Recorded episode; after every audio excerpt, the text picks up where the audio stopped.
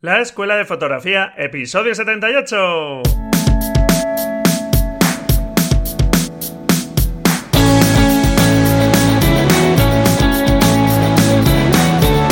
Que son mis ojos, mi tesoro, que es mi Dios, la libertad, mi ley veratonito el mundo, mi única patria, amar. Hola, ¿qué tal? Bienvenido a este nuevo episodio del podcast La Escuela de Fotografía. Un podcast, como sabes, para aprender fotografía y donde me gustaría transmitirte mi pasión por este bonito medio de expresión y que poco a poco vayamos controlando y dominando nuestra cámara para conseguir esas imágenes que tanto nos gusta conseguir como fotógrafos y que estoy seguro que tú pones todo tu empeño en conseguir. Y seguro que puedes llegar a esas estupendas fotografías si te pones a ello, si te empeñas y con esfuerzo y conociendo la obra de grandes fotógrafos, fotógrafos clásicos, fotógrafos actuales, leyendo libros, buenos libros de fotografía, etcétera, etcétera, vas a ir viendo cómo avanzas en tu aprendizaje y poco a poco cómo vas mejorando tus fotografías. Bueno, espero que estéis llevando de la mejor forma posible estos calores, que la verdad es que son agobiantes aquí en España y sé que al menos también en buena parte de Europa. Y antes de empezar con el episodio, te recuerdo que puedes participar en el reto número 15 sobre un amanecer o un atardecer. En las notas del programa te dejo el enlace al artículo del blog donde se explica cómo participar y como sabes, pues practicar es algo fundamental para mejorar nuestras fotografías. De ahí estos retos para, bueno, pues incentivarte a salir y a fotografiar.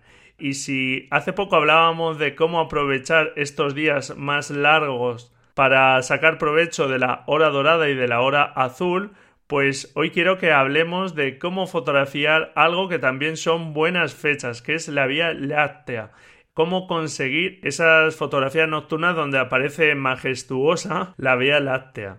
Ese núcleo de estrellas que tanto pues nos llaman la atención. La verdad es que se pueden conseguir fotos muy espectaculares y hoy quiero darte unos consejos, unas pautas para poder conseguir esas fotografías porque realmente está en tu mano poder conseguirlas, que no te quepa ninguna duda. Y como no, pues también te recuerdo y te animo a que dejes tu valoración en iTunes. Si tienes dudas de cómo dejar tu valoración, pues en deimagen.com barra iTunes elaboré un pequeño manual para poder dejar esa valoración y esa reseña. Así que muchísimas gracias por dedicarme tu tiempo y bueno, pues vamos a comenzar con el episodio y antes de comenzar con el episodio, sabes que te traigo siempre una cita de un gran fotógrafo y en este caso le corresponde al maestro francés Henri Cartier-Bresson y su cita dice así, no me interesa la fotografía, sino la vida. Fíjate que esto lo diga un maestro de la fotografía como Henri Cartier-Bresson, pues creo que es algo para reflexionar y cómo pues esa pasión por la vida, por lo que está aconteciendo, tiene más relevancia que la fotografía en sí, porque si no somos conscientes de esos momentos, pues difícilmente los vamos a capturar, con lo cual, pues ahí queda esta cita que me parece estupenda de Enrique Cartier-Bresson. Y venga, vamos a empezar ya con el episodio de cómo fotografiar la Vía Láctea.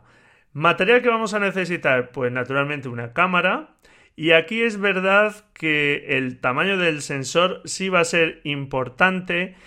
¿Por qué? Pues para evitar que aparezca demasiado ruido en la imagen, porque como vamos a ver más adelante, se va a necesitar disparar a ISOs relativamente altos o incluso altos para algunas cámaras. Y si tu cámara cuenta con un sensor de tamaño más grande, pues ese ruido suele ser más comedido.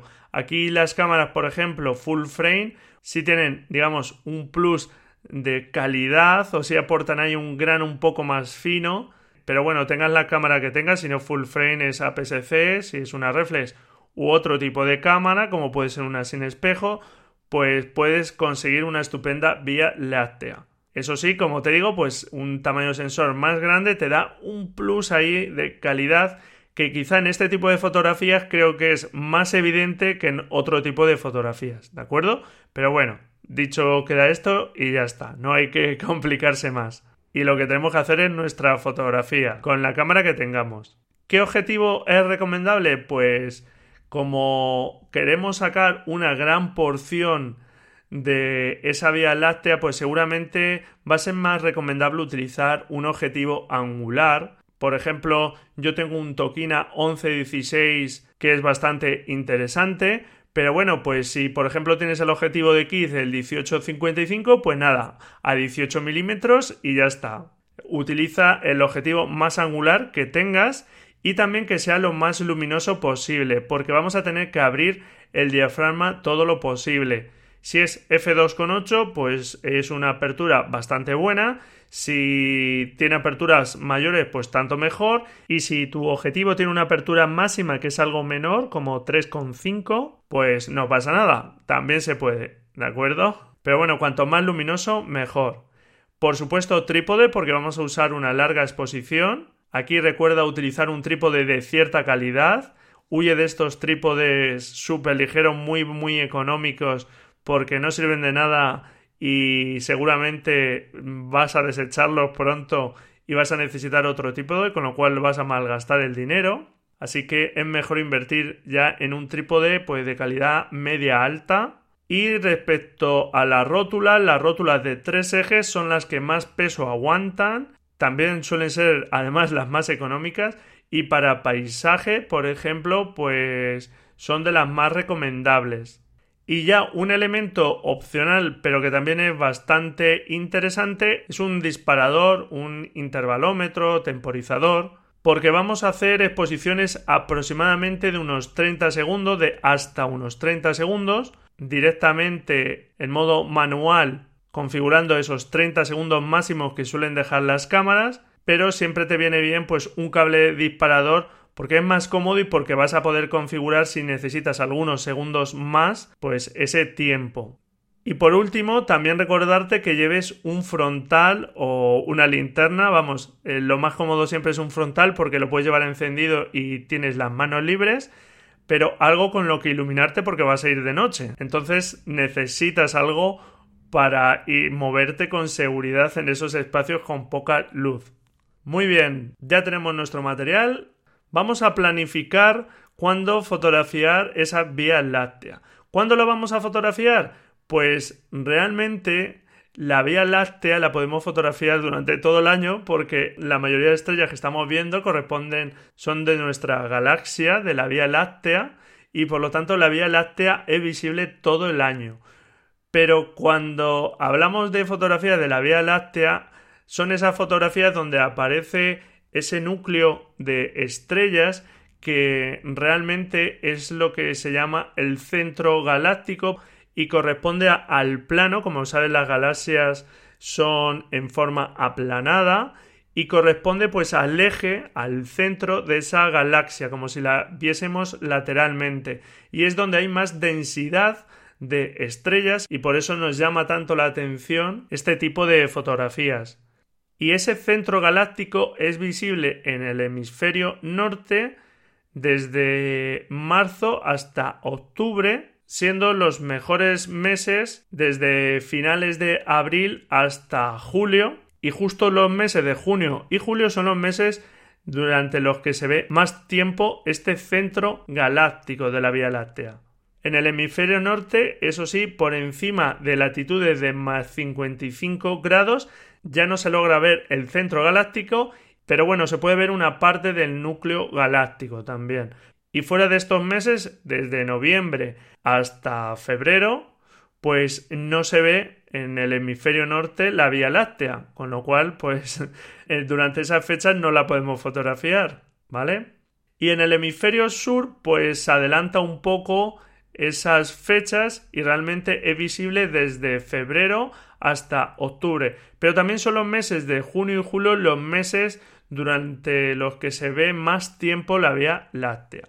Bien, ¿dónde localizamos la Vía Láctea? Realmente ese centro galáctico que estamos diciendo se localiza hacia el sur y concretamente de los meses de mayo a julio pues tiene una orientación sureste a suroeste. Y respecto a la inclinación, los meses de marzo a mayo podemos encontrar la Vía Láctea de una forma más horizontal y a partir de mayo poco a poco se va inclinando y va siendo más vertical. Y a partir de julio prácticamente es completamente vertical. Te comento esto porque, por ejemplo, de marzo a mayo es más fácil sacar esas panorámicas que vemos de la Vía Láctea y que se ve completamente por dónde sale y por dónde se oculta. Y a partir de mayo, pues es más vertical y cuesta más. Quizá tengas que utilizar más formatos verticales para poder sacar mayores porciones de la Vía Láctea, de este centro galáctico. ¿Qué condiciones del cielo van a ser necesarias? Pues para poder ver el mayor número de cielos, naturalmente vamos a necesitar cielos despejados, sin nubes, así que tendrás que consultar pues los días antes que quieras acercarte a fotografiar la Vía Láctea, pues qué condiciones climatológicas va a haber en alguna página del tiempo para intentar evitar esos días de nubes y luego, pues lo que vamos a buscar también son cielos lo más oscuros posibles, con lo cual, pues vamos a intentar que no haya luna.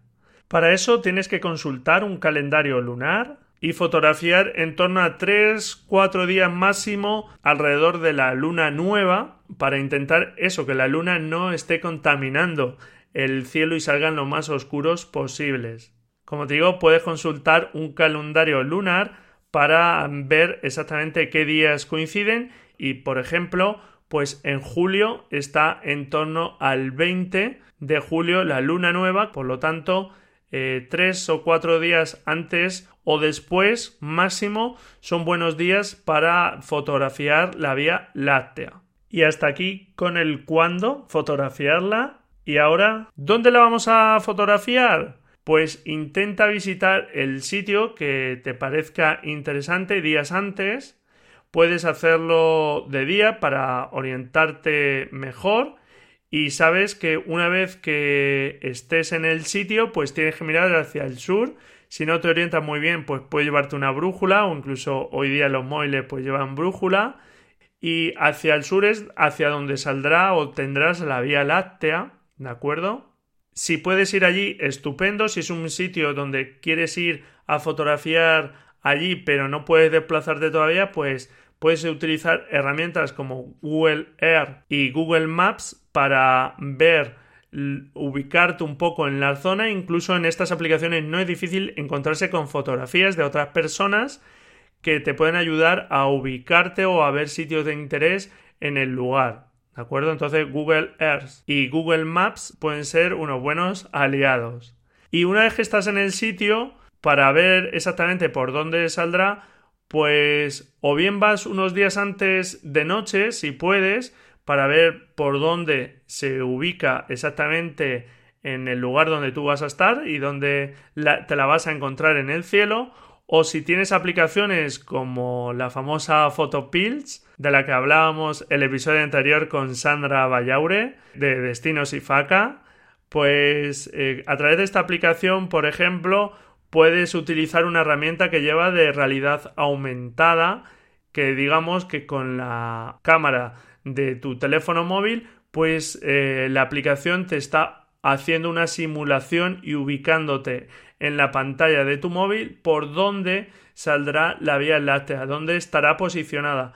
Con lo cual, pues puedes ya jugar con el encuadre, porque lo que se trata es de colocar ese centro galáctico en el lugar que nos parezca más interesante. Puedes incluir en tu encuadre puntos de interés como árboles, edificaciones, etc. Y bueno, incluso puedes llegar a iluminar parte de la escena utilizando el painting con alguna linterna, etcétera, ¿de acuerdo? Pero bueno, empieza poco a poco, olvídate de iluminar tú y sí ten presente qué hay en la escena pues para intentar hacer una composición de la Vía Láctea y de los elementos de la escena que llamen la atención. Y por último, respecto al lugar, recuerda, igual que te comentaba con la luna, pues huir de zonas contaminadas lumínicamente. Si huimos de la Luna porque nos causa una contaminación lumínica, pues también tendrás que buscar sitios donde esos cielos pues estén lo menos contaminados posibles. Te vas a tener que alejar de núcleos urbanos u otras fuentes de contaminación lumínica. Y bueno, pues ya hemos ido al sitio, ya eh, hemos visto por dónde va a salir, ya tenemos nuestro material y vamos ya directamente a la captura. Y para la captura, pues naturalmente tienes que usar el trípode, como estábamos diciendo. Y en este caso, como en la mayoría de fotografías nocturnas, sobre todo la de paisaje, vamos a utilizar el modo manual y vamos a configurar nosotros todos los parámetros de disparo. Que no te dé ningún miedo porque no hay ningún problema. Te recuerdo que los tres parámetros básicos del disparo son tiempo de exposición, apertura del diafragma y sensibilidad del sensor, el ISO. Respecto al ISO, pues vamos a intentar utilizar el ISO más bajo posible porque como sabes los ISOs añaden ruido y aquí sí que es cierto que a tamaño de sensor más pequeño pues más ruido pero tendrás que moverte seguramente entre 1600 3200 ISO al menos para hacer este tipo de fotografías donde vamos a tener condiciones de luz eh, bajas y sin embargo vamos a tener que hacer un disparo no muy prolongado como vamos a ver ahora entonces tendrás que probar, empieza por 1600, por lo más bajo, y si con esto y el tiempo de exposición que te voy a comentar ahora es suficiente, pues ya está. Y si con el tiempo de exposición máximo que vamos a ver ahora, pues eh, no te da para tener una buena iluminación, pues tendrás que ir subiendo ISO poco a poco. Y lo que se trata es que para que las estrellas aparezcan como puntos y no como una traza, por el movimiento de la Tierra, si alargamos la exposición más de 30 segundos, ya van a empezar a dejar algo de traza las estrellas. Por lo tanto, nuestro objetivo es no alargarnos más de 30 segundos. Para eso, pues vamos a tener que utilizar valores de diafragma abiertos, seguramente lo más abierto que te permita tu objetivo. Por ejemplo, el objetivo que te decía yo antes, el Tokina 1116 es F2.8, pues ese F2.8 es el que suelo utilizar. Y si tu objetivo, pues bueno, abre como máximo F3.5, pues ese F3.5. Y para ver el tiempo de exposición, pues realmente va a, va a, depender un poco de esta apertura máxima de la sensibilidad que también te he comentado y también de la focal y el tamaño de sensor de tu cámara. Para que te sirva de referencia en el tiempo de exposición, hay una regla que se llama del 500 o del 600 para calcular ese tiempo máximo realmente que vamos a poder exponer para que las estrellas me salgan como puntos y no dejen estela. Y para calcularlo vamos a tener que dividir 500, vamos a poner que es la que es un poco más restrictiva en tiempo para que no se nos alarguen mucho, pues 500 dividido entre la distancia focal que estés utilizando, equivalente en eh, tamaño completo, en 35 milímetros. Por ejemplo, con mi objetivo Tokina 1116, que es para formato APS-C, pues como mi montura es para Canon, hay que multiplicar por 1,6. Entonces sería 500 dividido entre 11 por ese 1,6, el factor de recorte. 11 por 1,6 es 17,6 y bueno, 500 entre 17,6 eh, pues aproximadamente unos 28 segundos. Ese sería el tiempo de exposición máximo que puedo tener con mi objetivo a esa distancia focal para asegurar que las estrellas salen como puntos. Como puedes ver, siguiendo esta regla, si empleas distancias focales más largas, pues es menor el tiempo máximo que podemos tener exponiendo la fotografía y que las estrellas nos salgan sin estelas. Puedes hacer este sencillo cálculo con la distancia focal que emplees, así tendrás ese tiempo máximo y lo que tienes que hacer es configurar ese tiempo máximo, abrir al máximo el diafragma y ya jugar con el ISO desde ISOs más bajos a ir incrementando poco a poco hasta que consigas la exposición que necesitas. Y aquí recuerda visualizar el histograma y no te fíes solo de lo que ves en pantalla porque de noche nos parece que la fotografía tiene más luz de lo que realmente está en el archivo por la emisión que hace el propio LCD, el brillo de la pantalla. Y recuerda también que si tuvieras que configurar tiempo de exposición superiores a 30 segundos, por ejemplo 35, pues ya tienes que usar el modo Bull de la cámara, ese modo B, aunque como te acabo de comentar, no te recomiendo que utilices tiempo de exposición superiores a 30 segundos por ese problema de las estelas de las estrellas. Y con respecto al enfoque, pues lo ideal sería complicarse la vida y utilizar la hiperfocal para maximizar la profundidad de campo. Si no sabes lo que es la hiperfocal, pues dediqué el episodio 44 a explicarlo, puedes echarle un vistazo. Pero bueno, seguramente si enfocas a infinito, un pelín menos, vas a tener eh, completamente enfocado, digamos, todo el rango. A no ser que tengas algo en un primer plano, que sí que tengas que cuidar un poco más ese enfoque en ese primer plano. Naturalmente, por supuesto, captura en RAW si tu cámara lo permite, porque después vamos a poder revelar la fotografía de la mejor forma posible. Y nada, pues ya quedaría solamente el revelado, que el revelado, pues lo que vamos a intentar en el revelado de ese archivo RAW, si lo tienes, si no, pues sería procesar el JPEG, pero es muchísimo más aconsejable eh, utilizar el RAW. Pues vamos a intentar oscurecer las zonas del cielo y realmente hacer más brillante las estrellas para que tengan más impacto. Por lo tanto, el revelado va a ir por ahí, por oscurecer las partes más oscuras de la fotografía y subir los puntos de las estrellas, subir esa intensidad para conseguir más contraste en la escena. Te voy a dejar el enlace a un video tutorial de Fernando Ortega, todo un experto en el revelado, que si lo recuerdas estuvo con nosotros en el episodio 64. Un video tutorial muy interesante, muy sencillo de seguir en Lightroom pero bueno, si no tienes Lightroom y utilizas Camera Raw o algún otro, pues todos son bastante parecidos y lo vas a poder hacer con tu programa de revelado. Y por último, para sacar ideas, te puedes inspirar en muchos fotógrafos. Yo te voy a hablar del fotógrafo Aaron Groen, que es un fotógrafo americano que tiene unas fotografías espectaculares. Bueno, hay muchísimos, pero te dejo esa referencia, Aaron Groen, Aaron con dos As, Groen, por si te quieres inspirar un poco. Entonces, recuerda, eh, tienes que elegir qué fechas vas a ir para evitar la luna.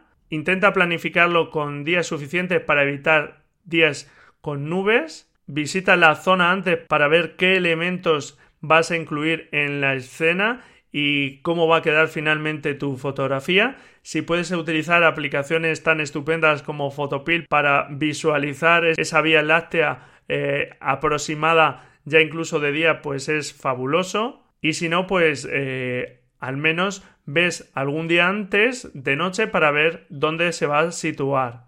Ten en cuenta estas recomendaciones de disparo. Básicamente con una cámara, un trípode ya sería suficiente.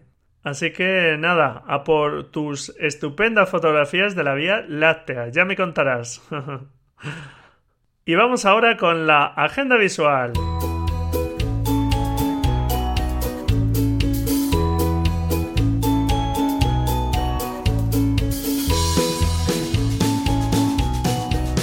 La primera noticia que voy a comentarte es una noticia que he conocido a través del magazine Clavo Ardiendo, que es que Cristina de Midel, que es una de las fotógrafas españolas más conocidas, con más proyección internacional, pues ha sido nominada a entrar en la agencia Magnum, esta renombrada e histórica agencia de fotografía, Fundada en 1947 por fotógrafos como Robert Capa, Enrique Artibresson, David Seymour, entre otros. Y bueno, pues ahora Cristina de Midel va a tener que estar durante un periodo de dos años de supervisión en el que va a tener que presentar nuevos trabajos para evaluar si realmente es admitida en esta agencia en la que, por ejemplo, pues tenemos a nuestra querida Cristina García Rodero desde el año 2009 en esta estupenda agencia y de momento Cristina García Rodero es el único fotógrafo español, la única fotógrafa española que pertenece a esta agencia y ojalá en un par de años tengamos a otra Cristina en esta estupenda agencia de fotos que para Cristina de Middle pues sin duda va a ser un salto estupendo en su carrera fotográfica que ya de por sí pues es muy interesante. Y como no, pues también para la fotografía española, porque tener representantes españoles ahí, pues la verdad es que es todo un honor y un lujazo. Así que mi enhorabuena desde aquí a esta gran fotógrafa y ojalá dentro de esos dos años tengamos una nueva fotógrafa española en esta agencia. Otra noticia que te quería comentar es una exposición en Madrid, en la Fundación Mafre, en la sala Recoletos, que estará abierta hasta el 3 de septiembre, llamada Retratos, y que recoge la obra de grandes eh, maestros de esta disciplina, sobre todo a partir de la segunda mitad del siglo XX, y podemos eh, ver fotografías, por ejemplo, de Robert Adams, Diana Arbus, Harry Callahan, Walker Evans, Lee Freelander, Alberto García Lis, Cristina García Rodero, Robert Fran, Paul Strand, Barry Winogrand, en fin, obras de grandísimos eh, fotógrafos. Y nada, pues en Madrid, si puedes acercarte a la Fundación Mafre, creo que es una exposición estupenda para visitar. Sobre todo si te gusta el retrato, pues es una exposición muy muy interesante.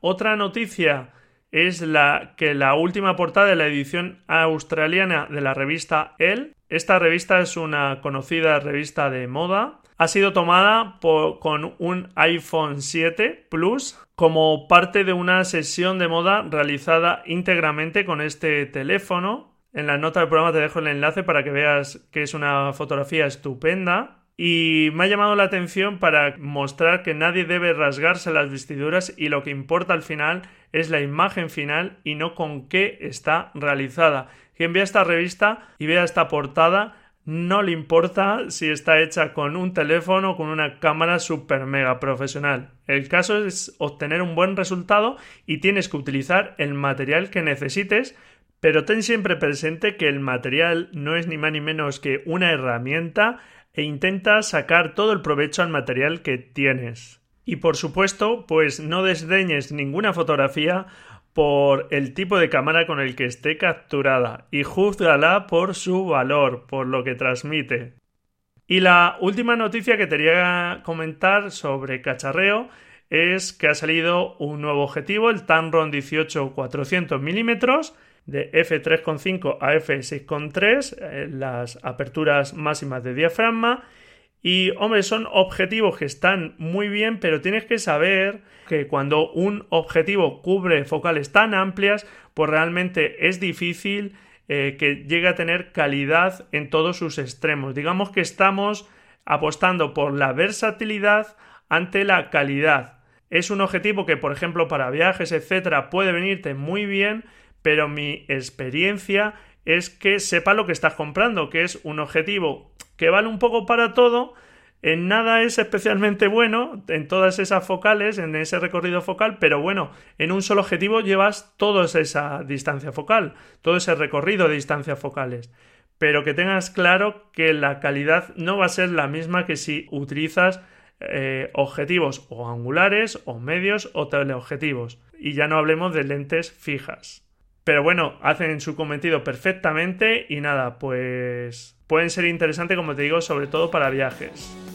Y hasta aquí esta agenda visual. Espero que te haya gustado y hasta aquí este episodio.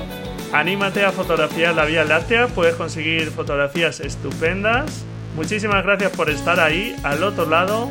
Encantado si me dejas tu valoración y tu reseña en iTunes y naturalmente tus comentarios y tu me gusta en iVoox. Felices fotografías y nos escuchamos el viernes, si tú quieres, claro. Adiós.